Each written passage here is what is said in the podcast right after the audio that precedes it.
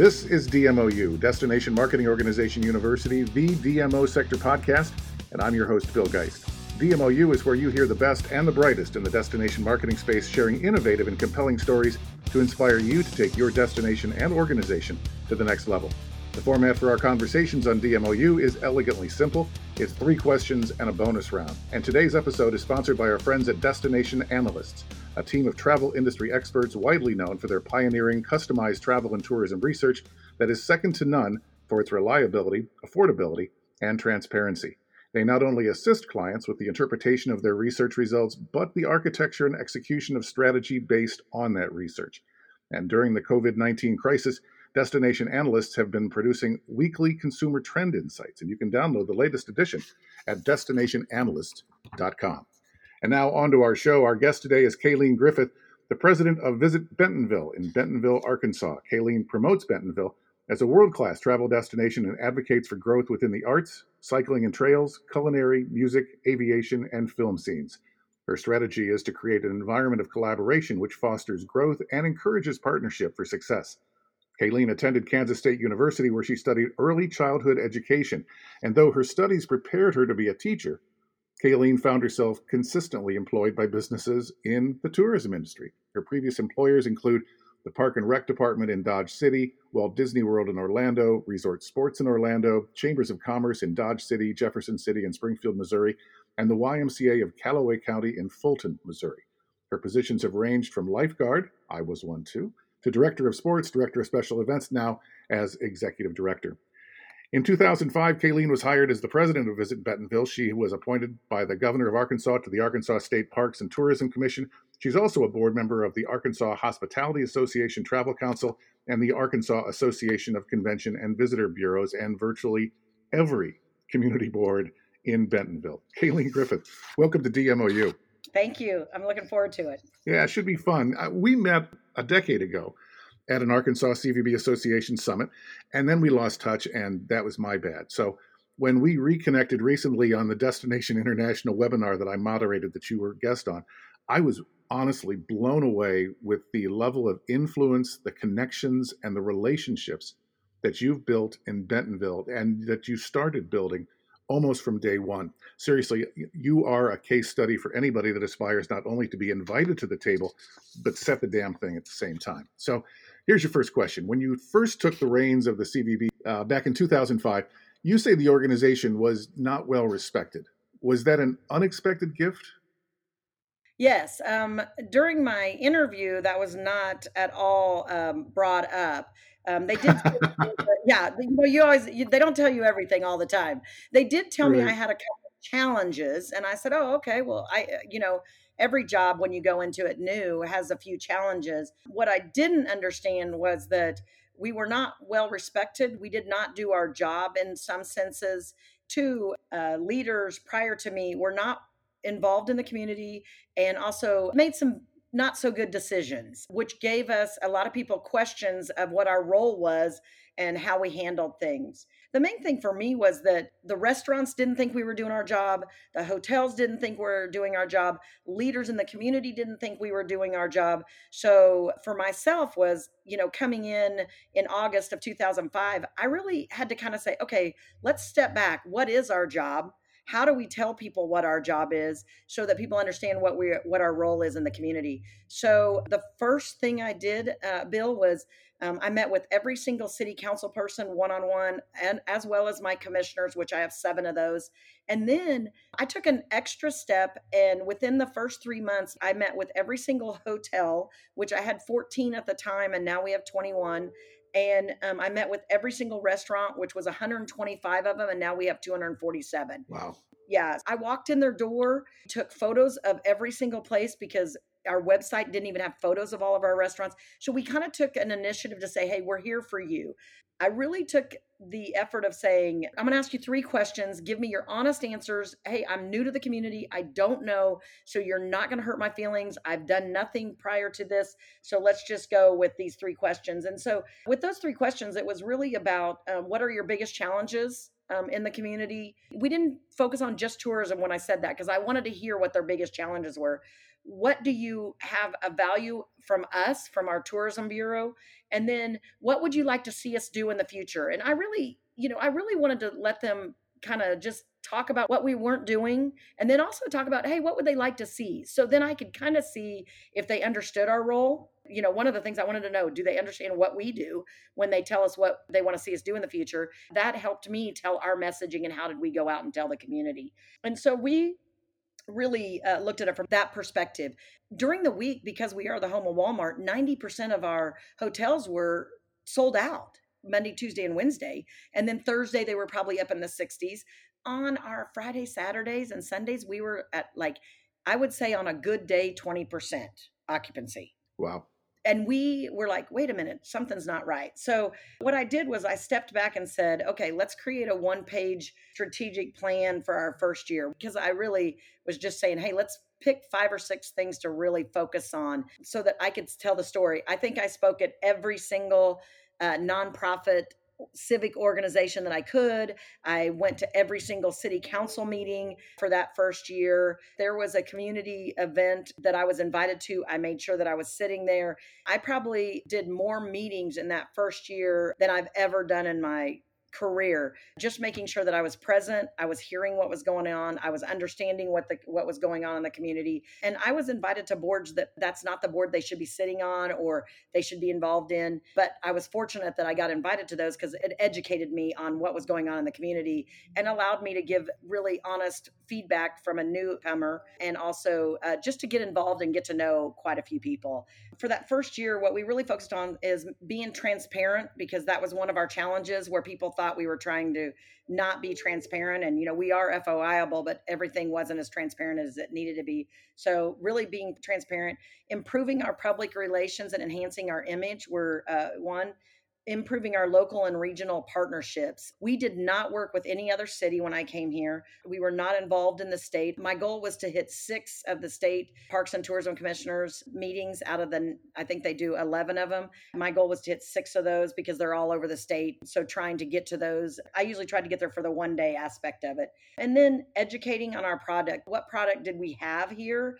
And making sure that we were telling our community leaders and our community about those products and then improving and promoting our area as a quality destination you know, if you look at us 14 years ago, our main attraction uh, was the Walmart Museum. We had one destination. We did have uh, Compton Gardens, which is a small gardens area, and Peel Mansion, which is an old historic Victorian home. Um, and those were our destinations. The Compton Gardens and the historical home were probably your, I call them secondary destinations that they're not going to probably bring people here, but they're things that if somebody was here that they would do. And then our Walmart Museum, and we we were really a pass through destination. And then you know, 14 years later, we have Crystal Bridges Museum of American Art, Native American Museum, the newest museum opening up the Momentary. We have over 200 miles of trails. So we continue to grow as we are in those 14 years to a destination that people are coming to on a regular basis uh, and that you have multiple days where it wasn't just come in eat lunch see the museum and go on down the road. And then our last thing was just research what we were missing and how do we enhance it and working with our community to make sure we brought the right things to the table. And i think our number one thing we did to change that 15 to 20% occupancy we can we really invested in sports because we had phenomenal sports facilities. We just were not utilizing them from a tourism element. So we really changed our kind of our focus and we went from having 11 events of sports to having 50 within 2 years and really filling up all of our parks and our facilities and uh, you name it, we did it. If somebody called me and said we want to do this competition, I said, "Yes, where?" What's it look like? Can you do it here? Can you do it there? We just really worked hard on making our area more attractive to leisure, to events, sports, meetings, group tours. Um, we probably had 20 group tours. Now we have a, an average of uh, over 100, 125 a year, you know, and then from our, um, from sports we're up to about 65 sporting events a year our meetings. We don't have a convention center. Uh, we do have two hotels that have convention space. One has about uh, 18000 square foot and one has 8000 and then we um, recently created unconventional convention downtown where we have a meeting space that can host about 400 but then they meet we have different businesses downtown that um, have space that we uh, kind of have our breakout sessions in. So you get to experience our amazing downtown, but have this convention space. So we really just transitioned from being not involved in anything and trying to be involved in everything. Okay. So this first very intentional six months or so on the ground in Bentonville, new kid in town, taking over the bureau, and you say everybody saw you you were everywhere, even places that you wouldn't expect to be. So tell us how long it took for yeah. Uh, boards to come calling on you right. to say, "Hey, we really need you know, your expertise and your vision and and your drive." I understand that you have a standing meeting with the mayor and city staff every week. Those are the kinds of engagements that I think a lot of us dream of, few of us have. So tell us how long it took to transition from new kid in town to being at the most important tables in town. Let's start first. Let me talk about the Monday morning meeting. That Monday morning meeting started the minute I got here. They didn't do it prior to me coming, but what they did, the chamber president, myself, and uh, the downtown Bentonville started just meeting the three of us initially, and then we would have different folks come in. Uh, that was 14 years ago. Now that continues to grow, and it is a meeting of all the city leaders or key leaders in the community. And currently, we have myself, mayor, a Walmart representative, um, Crystal Bridges representative, our Children's Museum representative. We have the Walton Family Foundation representative. We have the chamber president, downtown Bentonville. We have a key business in town that is very vested in development that meets and we meet every single monday from 10 to 11 if it goes over it's over by two or three minutes it is a roundtable kind of experience. We talk about everything and anything. It is an open room. None of us are elected on different boards so you know at this point the press is not invited. Mm-hmm. we have open discussions. Sometimes it's about one topic uh, that we all need to discuss and be on the same page with. Sometimes it's a roundtable of hey what's going on? In all of our areas and we each take you know if everybody's there you take two or three minutes. If four people are there you have a little bit longer to discuss some things. So it is a um, an opportunity that i feel like what has set bentonville apart from other communities that are like our size that we are very vested in what each other are doing. So if there's something going on at the school oh, our superintendent of schools is there also sorry. And if the school's going on you know we're the first one to say debbie do you need me there to be present at something? And she introduces us at the beginning of school to all of her teachers. Every city leader is invited to their uh, lessons because she says these are the people you need to know if you need something in these areas of interest. And she introduces all of us to the teachers of the schools. Um, so it's a very very conscious effort of making sure that we collaborate and we work together. So I think that is one of the things that I appreciated the most. What ended up happening is I think going to every single thing, city council meetings, parks and recs board meetings, um, if there's a public meeting that I thought I should know what was going on, I would sit in the back row of a room and just sit there and listen. And then afterwards, I'd always make sure I introduce myself to everybody. I'm not afraid to walk up to somebody in a in a room and introduce myself. And I think that made a huge difference. I would say, "Hey, I saw that you guys were talking about this. Um, we'd love to be involved in it." Or I worked on this in another community, uh, or I was involved in this at this community. So I would try to say here's here's where i can maybe help you um, i wasn't afraid to say that i would help um, as some people say my work life balance probably couldn't work for anybody else i go 120 miles an hour but i do take time for myself um, i'm very conscious of that um, and i take time for my family but i'm also very vested in making bentonville successful and making our team be successful so uh, I think you just have to figure out what works for you. Hmm. But being involved in the community really set Visit Bentonville apart from any other organization and put us as a leader in the community. When decisions were being made we were being called to ask hey what are your thoughts on it? How would your team like to be involved? Do you want to be involved? And um, initially probably the first three years i said yes to everything even if it wasn't tourism.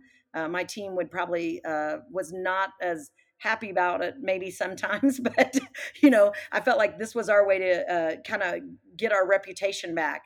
And then after that we kind of would say how does this impact us from a tourism standpoint? If it wasn't i would say does anybody want to be involved? If not then we would tell them hey this is not the time or this doesn't fit our mission but i would say that our mission initially uh, was about making bentonville a tourism destination but it was also we had to have the respect of others to help us lead that effort. And i think my first year was a lot of making friends and i think that was very very important for us. And i would say that um, some of the people that i made are some of my greatest mentors to make our organization successful and also make me personally successful. Yeah there is no substitute for engagement. And if, if there's ever a model for jack johnson from di's community shared value i mean nobody can doubt that Visit Bentonville is that value yep. and shared by the community. So, next question As we look out at the brave new landscape of DMO funding, I think we all know that relying on one or two primary revenue streams is a recipe for disaster. Private sector and corporate investment is going to be crucial to diversifying and increasing our budgets going forward. When one says corporate, you can't get much bigger than the company that calls Bentonville home, Walmart.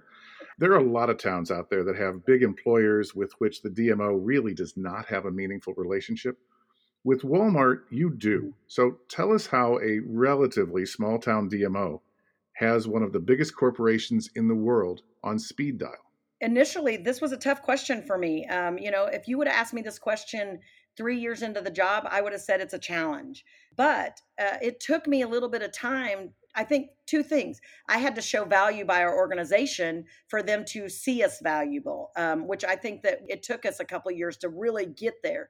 But I would say in about that third year, I started building those really key relationships with Walmart leadership and was able to call on them and say, hey, we're working on this or we're working on that. And, you know, as most of you know, Sam Walton was very community driven. If you have not read his books, he was very, very focused on being involved in the community, which continues very much today. They are vested in what's going on in our community on a day to day basis, mostly because their employees live in our community or live in our region.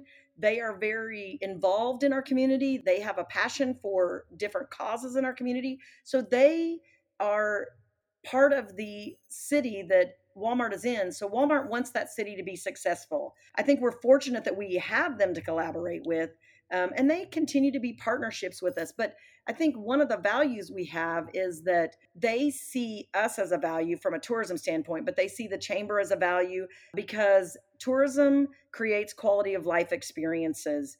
And that is what employers are looking for more now than ever that people are taking jobs by not just the position at the job. They're also looking at what are those quality of life experiences in the community. Right. and i think that is where they see that value. And we sat in a meeting just recently and we had uh, some of their marketing team in there. And one of the things that we got complimented on was that the way we tell our story is about quality of life and people see us as that experience and i think uh, bill we talked about this on that webinar the other day was that you know i always tell people that tourism is the gateway to economic development. Yeah, people don't absolutely. move here until they visit. They don't invest here until they visit. So they're going to visit first. So they're going to look at the Visitors Bureau as the front door to their time in our city. So we need to be make sure that we are creating that positive message so that it impacts the workforce and helps those corporations. But what Walmart does for us is that we're working on different events and if there's an opportunity that a larger event sees a value in it and i use our bentonville film festival that we hosted.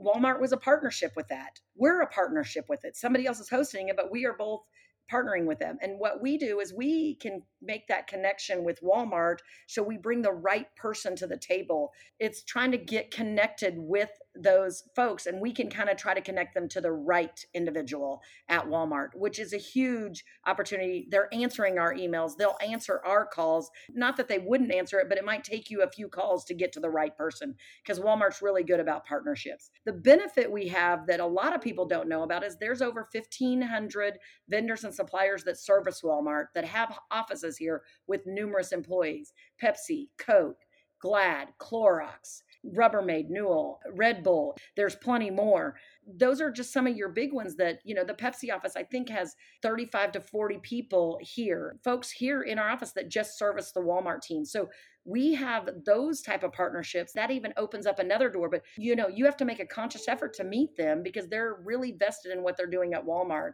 they're interested in being collaborative and they just it has to fit with what they're working on and it has to fit to what benefits uh, you know them and what it benefits the community as a whole and their associates. Okay. So most of what we've talked about so far has been about external relations. Something you said as we set up this episode really struck me though. You said while making connections outside the organization is vital you said that connections inside the house is just as important.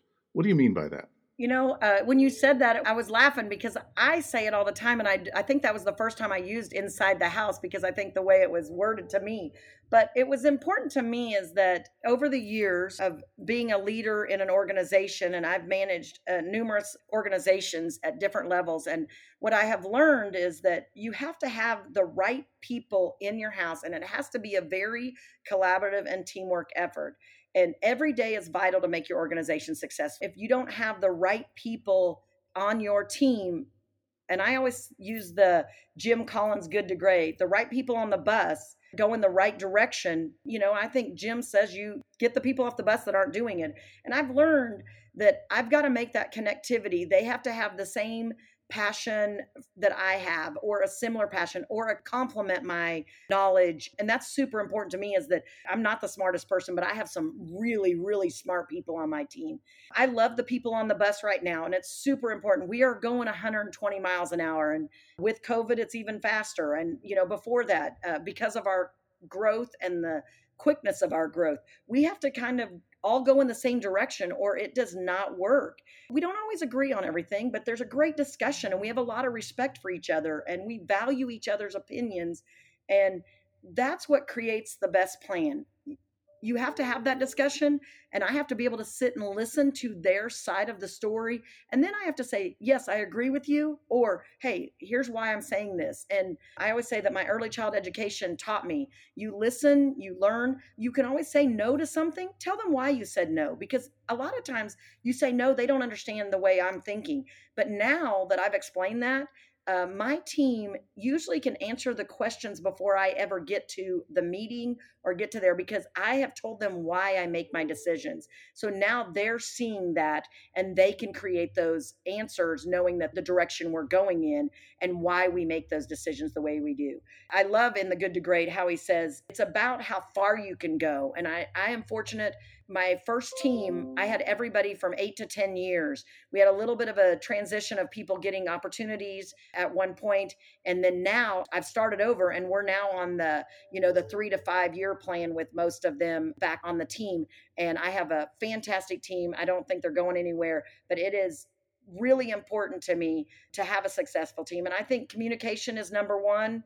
Um, I've already talked about loyalty. I think professionalism, but I also like to have fun. We celebrate our successes and we support our failures. And really, a big thing for me is hey, I think our best moments are when we fail and we come out of that failure in a success. And we do that often. We take chances on things that some people don't.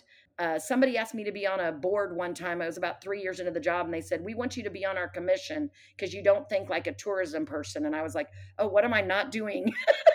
because I was like, why am I not thinking like a tourism right. person? You know, and they said, no, because you you have all these other job experiences that you pull from, and it's not always what's been done all the time. So for me, that was kind of a an eye opener. I didn't want to miss something that I should have been doing. They're, they were saying, no, you were you're kind of I kind of erased the box instead of just stepping out of the box. Let's erase it and let's start all over and let's go you know, I put that strategic plan together in six months. I'm adamant to have strategic plans and set goals so that everyone knows their expectations. We know each other's strengths and weaknesses when we need to pull each other in. I always, I still to this day feel like you have to value every st- uh, staff person in house to make your team successful. And I am truly fortunate that I have a team that I value every day, and I couldn't do my job without them you know, staff culture is so important and it is sadly so rare to have a culture like yours. And I think that you hit right on the issue is why? Yeah. Tell them why. Yes. Because if they understand the reason, they may still not agree, but at least they know that you're just not being arbitrary and that you do care. It's listening and why. I, you couldn't have hit it more. It's yeah. All right. Fabulous conversation. Thank you so much. Time for the bonus round.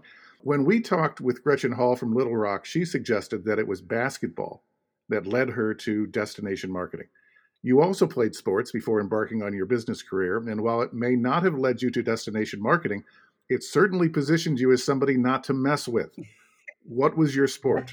Well, I know the sport you want me to. I started out playing softball when I was young. I played basketball. I ran track. I did all the sports that you can think of. But I think uh, the one that you like uh, to hear about is um, I, when I went to Kansas State University, I played rugby. Love it. And Love. Um, it Love it. Yeah. you know, like Gretchen Hall, I do think that sports is what made us successful and the direction we went in because all of my jobs, all the jobs that you brought up, had some type of sports element to it or some type of hospitality and tourism to it. Um, when I interviewed for the Crystal Bridges job, I said that I didn't know that I was in tourism. And I think rugby taught me a lot of things along with my other sports, but rugby especially is it's all about, and we've talked a few about a few of these things, but life's better when you stick together. And I think we talked about that from a staff perspective. I think showing respect, and you have to do that in rugby. There's a lot of rules in that type of thing. My favorite is you got to play through the pain. Rugby, if anything taught me, you got hit hard, it doesn't stop the game keeps going. There's no break. Getting the air knocked out, you better get back up and run. And it doesn't stop from that perspective. It's about commitment and passion I loved playing rugby and I did that for about a year and a half before I moved to Florida for Disney. And I wouldn't trade it for the world. Um, I made some of the most amazing friends from that experience. And it was a club sport there. So uh, the Fort Riley military base was also involved. So we had university students and the Fort Riley military base uh, women's team. And I wouldn't trade what I did there, learned from it. I'm probably still feeling some of the pain, you know, 30 years later. I tell you what, college kids and military, you guys must have been badass. I will tell you, I thought we were until we went to Colorado Springs for um, like our second tournament, and there were some big teams there. I learned real quick that we better be a lot faster. Speed and agility beats that, doesn't it? they were big. They were good. All right. Yeah. Hey, Kalene, thank you so much for taking time out of your busy schedule for this podcast. You are a model for DMOs and for DMO pros for the way they need to think about engagement and relationships and, and just building, if not getting invited to a table, building your own table.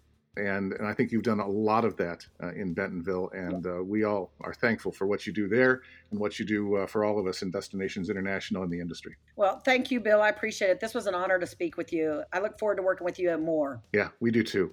That's it for this edition of DMOU. Tell your friends and peers this is where the best and the brightest come to share their stories. It's DMOU.com. Thanks again to our sponsor, our friends at Destination Analysts a team of travel experts that are widely known for their pioneering customized travel and tourism research that is second to none for reliability, affordability, and transparency. And during COVID 19, Destination Analysts has been providing weekly consumer trend insights, and they're free. You can download the latest edition at destinationanalysts.com. DMOproz.com is where you're going to find links to our services for the DMO sector, links to the Z News, our knowledge bank, videos, blogs, and the biggest DMO job board on the planet, as well as past episodes of DMOU. That's DMOproz with a Z.com. Executive producer of DMOU is Terry White, and this is a production of DMOproz. I'm your host, Bill Geist. Until next time.